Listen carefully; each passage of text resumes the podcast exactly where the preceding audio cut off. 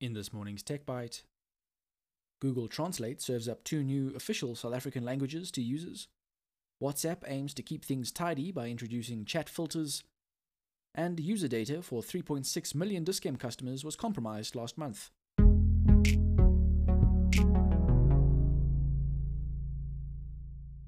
Good morning and welcome to Stuff's Tech Bite. This is Duncan with a quick wrap up of all the local and international tech news you might have missed.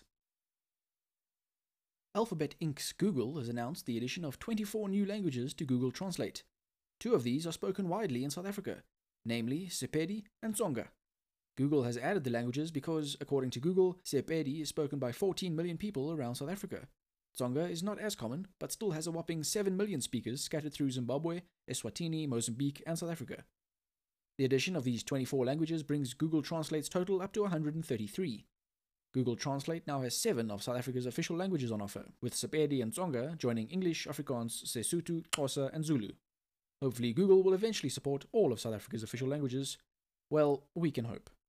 Google has said that the 24 new languages they added were the first to use the zero shot machine translation.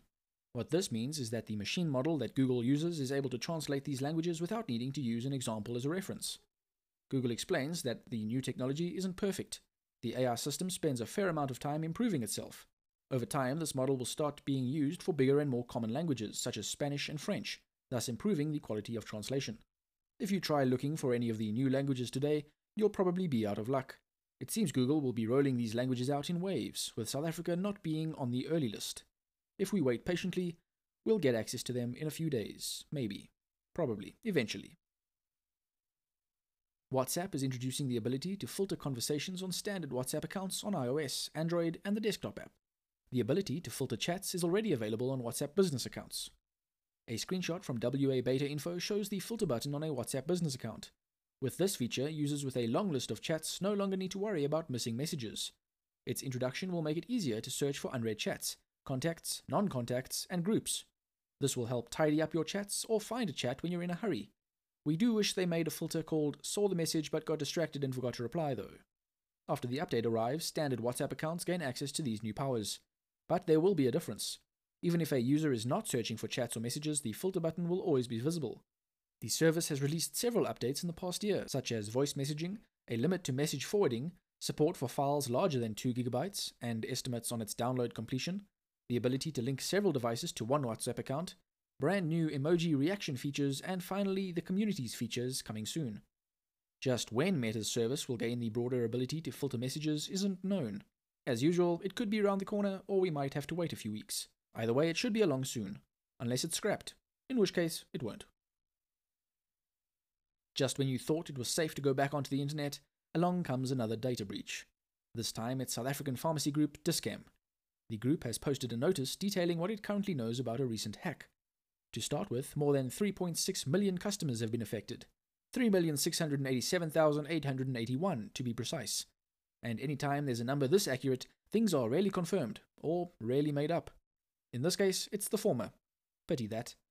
The good news is that the information scooped up by whoever was wandering around in Dis-Chem's databases isn't immediately threatening. The 3.6 plus million customers affected had their names, surnames, phone numbers, and email addresses taken. This isn't an immediate threat, but the pharmacy group explains that this info can be put to several uses.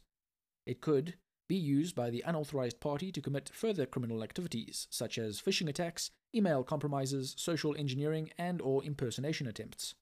In other words, someone might contact you pretending to be familiar with you in the hopes of extracting more data. Dis-Chem also notes that the stolen data could be combined with other stolen data. In that case, it may become more threatening than it currently is. But that's not entirely Dis-Chem's fault. At the moment, the pharmacy group isn't aware of any personal info being misused. It's also, according to its notice, actively monitoring when or if the stolen data turns up in the places it is generally sold. An unnamed third party is assisting with the investigation into what caused the 28th of April breach. In the meantime, the group offers a few tips for users who might be affected, but they boil down to the advice you're probably already familiar with. Thanks for listening to Stuff's Tech Bite. If you want more tech news, visit our site at stuff.co.za and follow us on Twitter, Facebook, and Instagram at StuffSA. Join us again on Monday for more local and international tech news you might have missed.